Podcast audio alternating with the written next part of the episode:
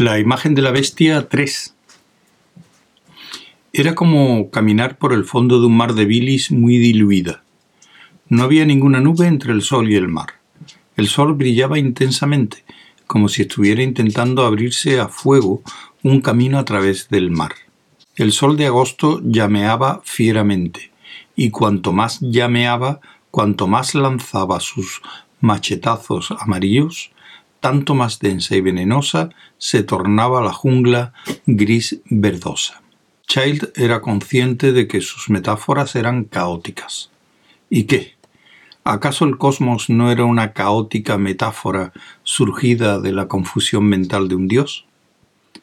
La mente izquierda de Dios no tenía idea de lo que estaba haciendo su mano derecha. ¿O no le importaba? ¿Era Dios un esquizofrénico? El Child, criatura de Dios, creado a imagen de Dios, era desde luego un esquizofrénico. ¿O acaso Child era una imagen inversa de Dios? Sus ojos ardían como herejes en la hoguera. El fuego corría por sus fosas nasales.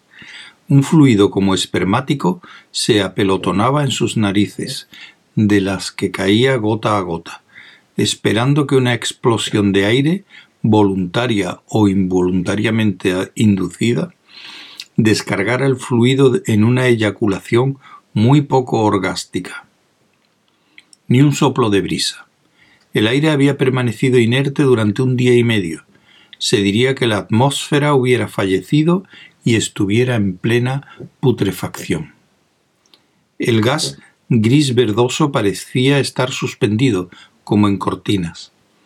El libro del juicio estaba siendo leído y las páginas, los pliegos gris verdoso, estaban siendo pasados mientras el ojo leía y cada vez más páginas se iban apilando hacia el comienzo del libro. ¿Cuánto quedaba por leer antes del fin? Child apenas alcanzaba a ver más allá de treinta metros. Había recorrido tantas veces aquel camino desde la puerta de la comisaría hasta el aparcamiento que no podía perderse. Pero había gente que no sabía dónde se encontraba. Una mujer pasó velozmente, gritando junto a él, y se perdió en la nube verdosa. Child se detuvo. Su corazón palpitaba fuertemente. Escuchó un claxon a lo lejos. En algún lugar aullaba una sirena se volvió lentamente intentando ver a la mujer, a su perseguidor si es que lo había, pero no vio nada. Ella huía, pero nadie la perseguía. Child aceleró el paso. Sudaba a mares. Sus ojos le escocían y lagrimeaban, y tenía la impresión de que por su garganta se deslizaban pequeñas llamas en dirección a sus pulmones. Deseaba llegar hasta su automóvil, donde guardaba la máscara antigas. Se obligó a sí mismo a ir más despacio. Había pánico en la atmósfera, el mismo pánico que invadía a un hombre al sentir unas manos apretando en torno a su cuello. La forma inmóvil de un coche emergió de la niebla. No era el suyo. Pasó junto a él y a diez plazas de aparcamiento encontró su Oldsmobile modelo 1970 se encasquetó la máscara, puso en marcha el motor, arrugando el ceño al pensar en los venenos que se desprendían del escape, encendió las luces y salió del aparcamiento. La calle mostraba más luces móviles de las esperadas. Encendió la radio y averiguó el porqué. Aquellos que tenían algún lugar donde ir fuera del área afectada por el smog estaban dispuestos a hacerlo con o sin permiso de las autoridades, de forma que éstas habían decidido dar su autorización. Y muchos que no tenían dónde ir habían decidido también irse. El éxodo había comenzado. Las calles todavía no estaban bloqueadas, pero pronto lo estarían. Child se puso a maldecir. Contrariamente a sus previsiones, el tráfico iba a ser infernal. La voz del gobernador surgió del altavoz, solicitando calma. Todo el mundo debía continuar en sus hogares si podían hacerlo. No obstante, aquellos que tuvieran que salir por razones de salud, es decir, toda la población, pensó Child, deberían conducir con cuidado y comprender que no existían suficientes lugares para ofrecerles acomodo en todo el estado de California. Nevada y Arizona habían sido advertidas de la invasión, y Utah y Nuevo México se estaban preparando para ella. La Guardia Nacional estaba llegando a la zona, pero se limitaría a cuidar del tráfico y auxiliar en los hospitales. No se había declarado la ley marcial, no era necesario. Se habían incrementado los crímenes pasionales, los robos y los atracos de bancos, pero no se habían señalado tumultos. No es de extrañar, pensó Child. El smog era demasiado irritante. De hecho, corroía la piel de los nervios, pero la gente preferiría no salir a la calle y por lo tanto no se producían reuniones numerosas. Para cada persona, los demás parecían fantasmas que se dirigían hacia uno, emergiendo de la noche gris verdosa o extraños peces que aparecían súbitamente de entre las sombras. Los peces extraños podían ser tiburones. Adelantó a un automóvil ocupado por tres monstruos con anteojos y trompas. Sus cabezas se volvieron, los ojos ciclópeos observaban ciegamente, las narices parecían olfatear. Se alejó rápidamente hasta ver desvanecerse sus luces. Después redujo la velocidad. Algo después apareció repentinamente un automóvil detrás suyo y relampagueó una luz roja. Miró por el retrovisor antes de detenerse. Había falsos coches patrulla deteniendo a los automovilistas y robándoles, apaleándoles e incluso matándoles, recorriendo las calles en pleno día, en las mismas narices de los transeúntes. Decidió detenerse Dirigió el coche con suavidad hacia el casi invisible arcén y se paró.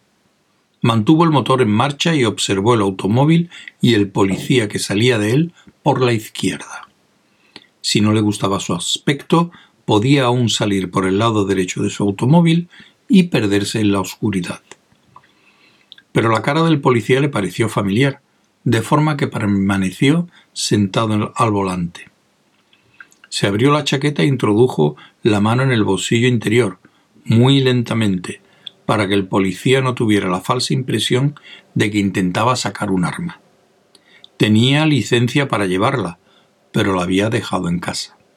Los policías habían efectuado ya demasiados controles como para molestarse en hacerle salir del automóvil y empezar a registrarle. Además, había muchos conductores con pase, y en breve habría tantos automóviles en las calles que lo mejor era olvidarse de todo excepto en los casos más flagrantes. Child no tuvo dificultades en establecer su identidad. Los dos policías le conocían de oídas y también habían leído los periódicos.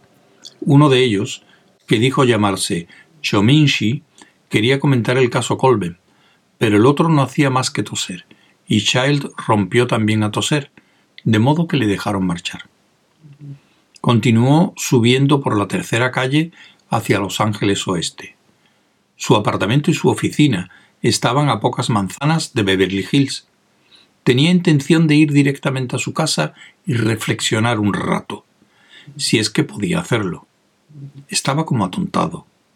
Sus reflejos parecían relantizados como los de un yonki o de un boxeador sonado. Se sentía con una vaga sensación de distanciamiento, como separado de la realidad. Sin duda era una forma de atenuar los efectos de la película. Y el smog no le ayudaba precisamente a anclarse a las cosas, sino que le producía una sensación de pérdida de identidad. No se sentía inundado de deseos vengativos hacia los asesinos de Colvin. Nunca le había gustado. Sabía que Colvin había sido responsable de algunos actos criminales de los que logró escabullirse sin ni siquiera, Child estaba seguro, el castigo de sus remordimientos. Se había tirado a una quinceañera y después la había echado a patadas. y la muchacha, después de tomarse una sobredosis de barbitúricos, había muerto. Y no fue el único caso, aunque ningún otro terminó tan trágicamente. Pero algunas de las chicas se hubieran sentido mejor muertas. Por ejemplo, la esposa de uno de sus clientes, que después de una tremenda paliza se había quedado idiotizada para siempre. Aunque Child no tenía pruebas, sospechó que Colvin había sido el autor de la paliza, pagado por el cliente. Especialmente después de descubrir que Colvin se acostaba con la mujer en cuestión. Como no tenía la menor prueba, si hubiese acusado a su socio, nadie le hubiera tomado en serio. De todos modos, la actual negligencia de Colvin en el trabajo era pretexto suficiente para separarse de él. Child no tenía el dinero necesario para comprarle a Colvin su parte en el negocio. Su intención había sido hacerle la vida imposible para incitarle a disolver la sociedad. No obstante, ningún hombre merecía una muerte como la de Colvin. O tal vez sí. Finalmente el horror estaba más en la mente de los observadores que en la de Colvin. El sufrimiento debió ser atroz, pero de corta duración. Su muerte debió de ser casi instantánea. Pero aquello no cambiaba nada. Child decidió averiguar todo lo que pudiera, aunque sospechaba que iba a ser muy poco. Y en breve, la necesidad de pagar las facturas le apartaría del caso. Solo podría trabajar en él durante sus ratos de ocio. Dicho de otro modo, su investigación estaba condenada de antemano al fracaso pero no tenía nada mejor que hacer por el momento y desde luego no pensaba quedarse sentado en su apartamento respirando gases tóxicos. Tenía necesidad de ocuparse en algo. Ni siquiera podía leer cómodamente por culpa del escozor y las lágrimas. Era como un tiburón que tiene que mantenerse en movimiento para que el agua circule por sus branquias. En cuanto se paraban, empezaban a sofocarse.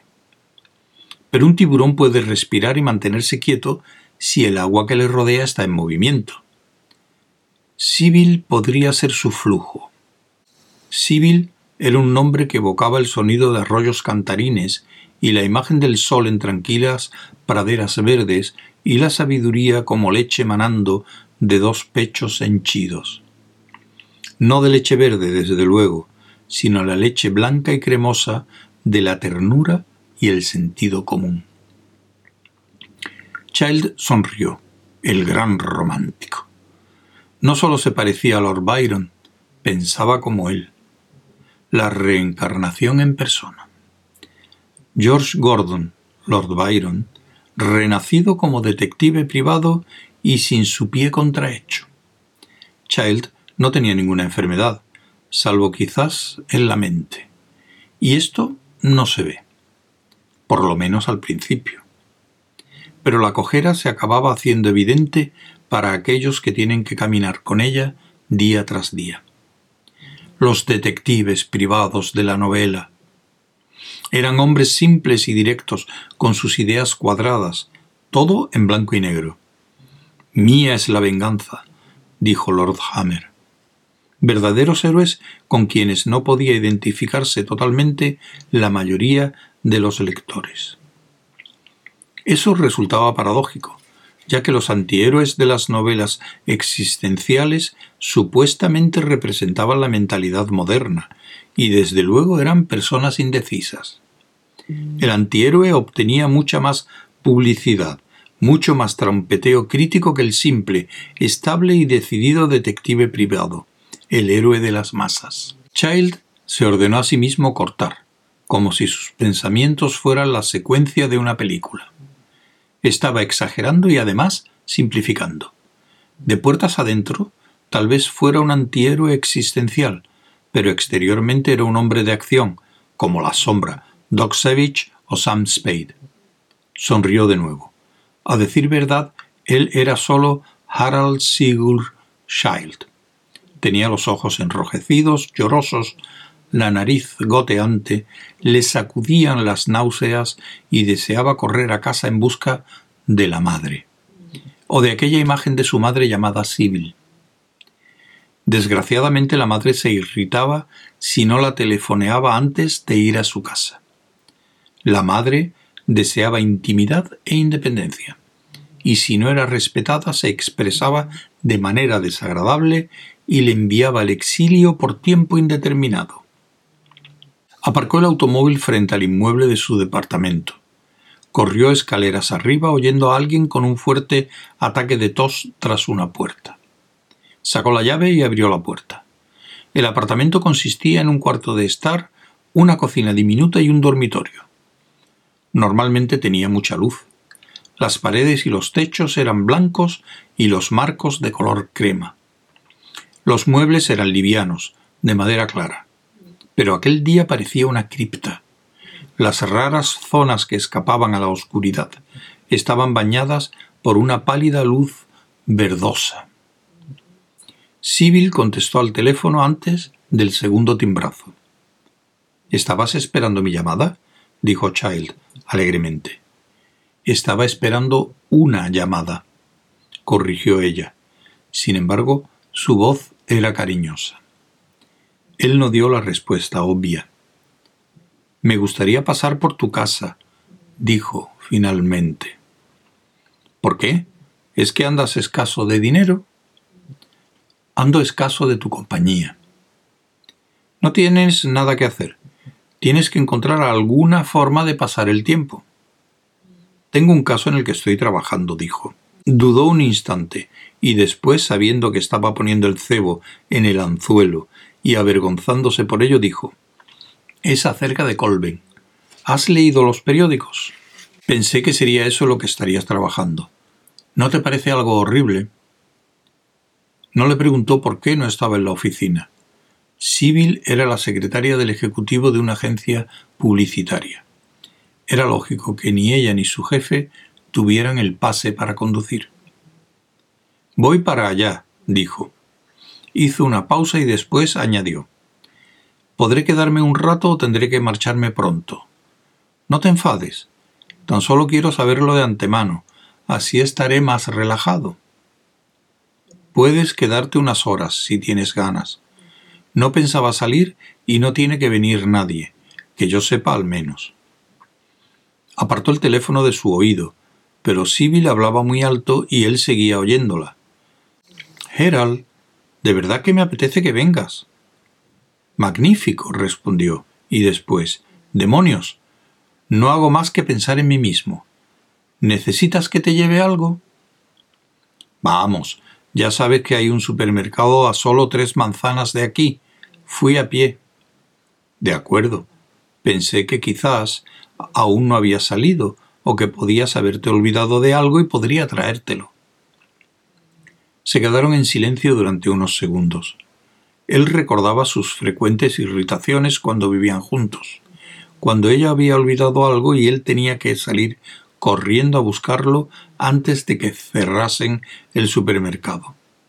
Sibyl seguramente debía estar pensando en sus bruscos cambios de humor. Era la primera cosa en que pensaba cuando volvían a estar juntos. En un momento estoy allí, dijo Child. Hasta ahora. Colgó y salió del apartamento. El hombre seguía tosiendo tras la puerta. Un estéreo estalló súbitamente con la música de Así hablaba Zaratustra, de Strauss, en el piso de abajo. Alguien protestó débilmente. La música continuó sonando a gran volumen. Las protestas se fueron haciendo más fuertes y alguien empezó a aporrear una pared. El volumen de la música no disminuyó.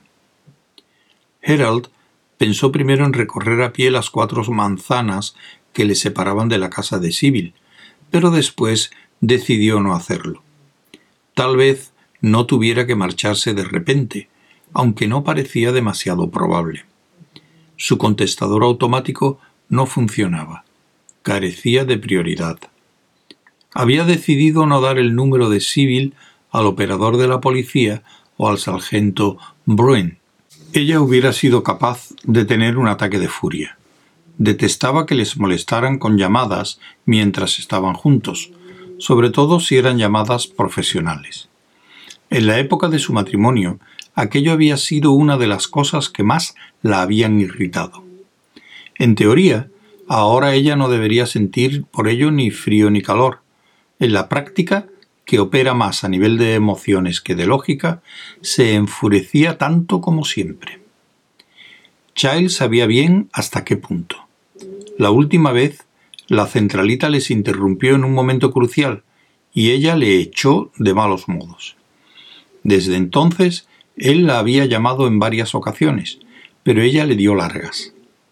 La última vez había sido dos semanas antes. Ella había acertado en una cosa andaba escaso de dinero, pero no esperaba que su situación mejorara después de verla.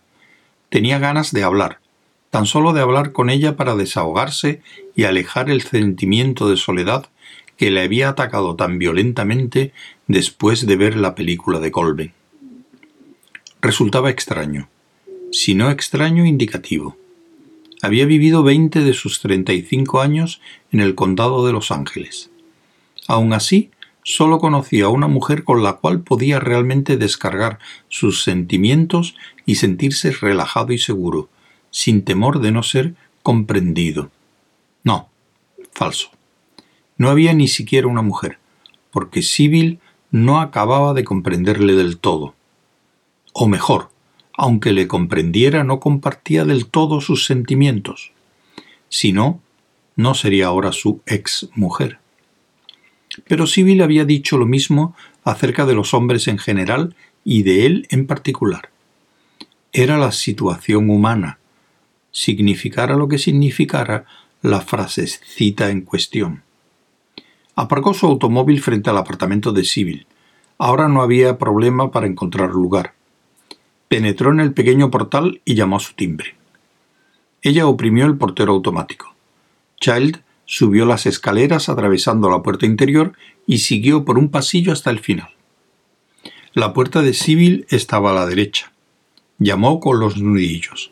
La puerta se abrió. Iba vestida con una túnica hasta los pies, estampada con rombos rojos y negros de mediano tamaño.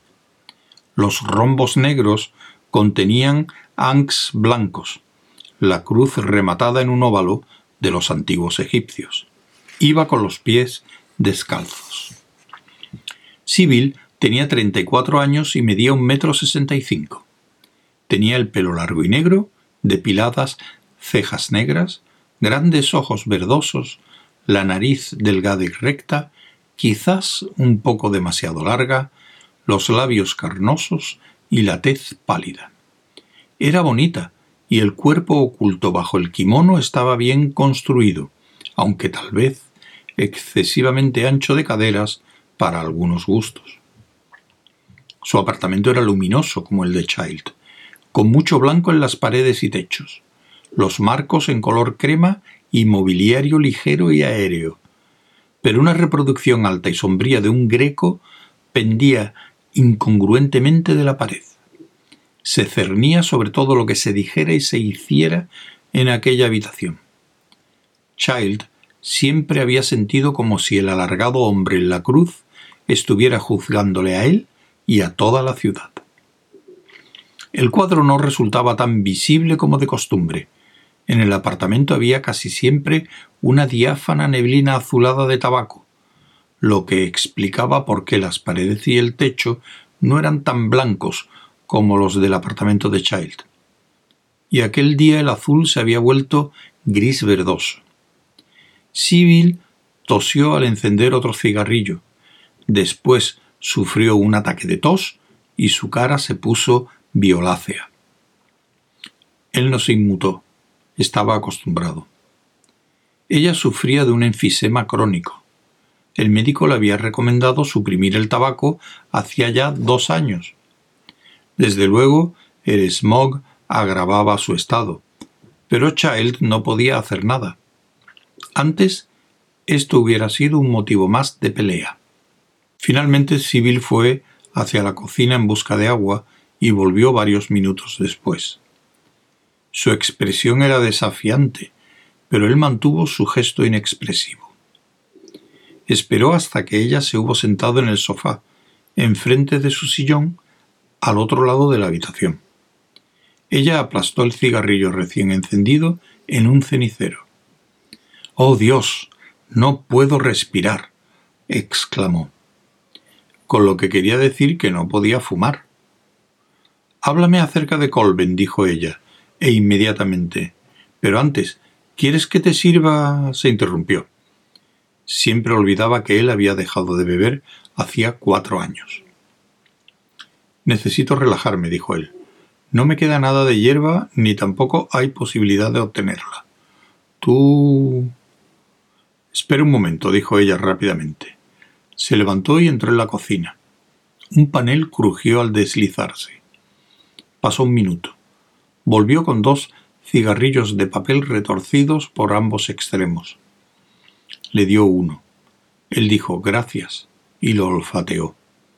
Su olor de siempre le sugería imágenes de pirámides de techos planos, de sacerdotes aztecas con afilados cuchillos de obsidiana, hombres y mujeres desnudos, de tez oscura, trabajando en campos de arcilla roja bajo un sol más feroz que la mirada de un águila, de felucas árabes atravesando el océano Índico.